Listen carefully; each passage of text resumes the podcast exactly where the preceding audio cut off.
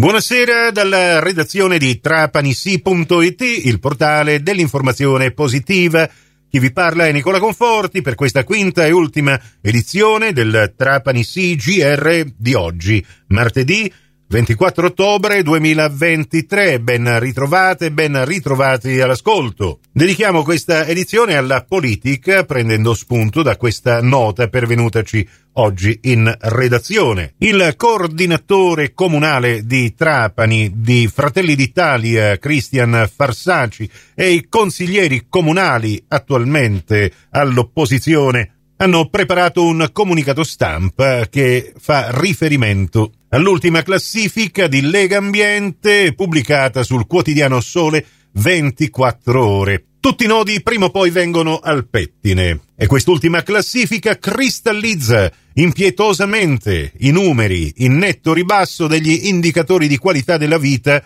della città di Trapani e inchiodano alle proprie responsabilità di malgoverno la passata ed oggi riconfermata amministrazione condotta da Giacomo Tranchida. Nonostante i propositi programmatici preelettorali già dal 2018 l'attuale amministratore millantava, ed oggi possiamo dirlo con cognizione di causa, mirabolanti investimenti per trasformare la città in una moderna Green City. Il consumo di suolo, la diminuzione dei traffici veicolari, miglioramenti nella gestione dell'acqua, implementazione del verde urbano per combattere il cambiamento climatico e anche l'istituzione del garante per il verde urbano. Cosa rimane oggi di quelle promesse elettorali? Si chiedono i consiglieri di Fratelli d'Italia. Di certo il saccheggio di 20.000 metri quadrati di area destinata a verde urbano con una variante di piano in favore di due progetti il sottopasso ferroviario ed una RSA, una casa di riposo per anziani, la puntuale rimozione di storiche e pregiate essenze arboree, per imprecisate avvenute complicanze, ma senza programmare una sostituzione o anche la relativa implementazione. E ancora le mancate manutenzioni del verde urbano, la mancata attuazione della zona traffico limitato in centro storico, i mancati interventi sulla rete idrica e sui pozzi di Bresciana.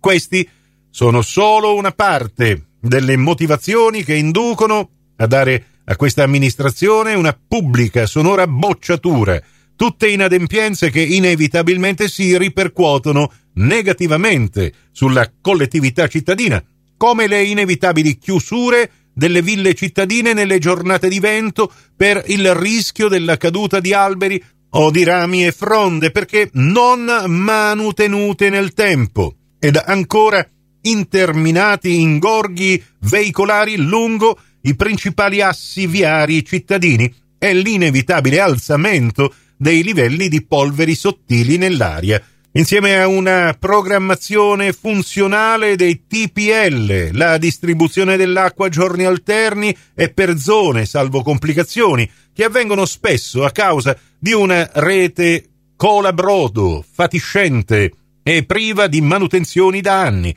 e ancora la gestione dei rifiuti che questa amministrazione promuove con grande vivacità, salvo privare a tempo indeterminato la cittadinanza dell'unico centro comunale di raccolta che tanto ha contribuito in passato a limitare l'abbandono indiscriminato dei rifiuti in giro per la città. Ma la lista, affermano i consiglieri di Fratelli d'Italia, si allunga se si investono tutti i settori della gestione cittadina.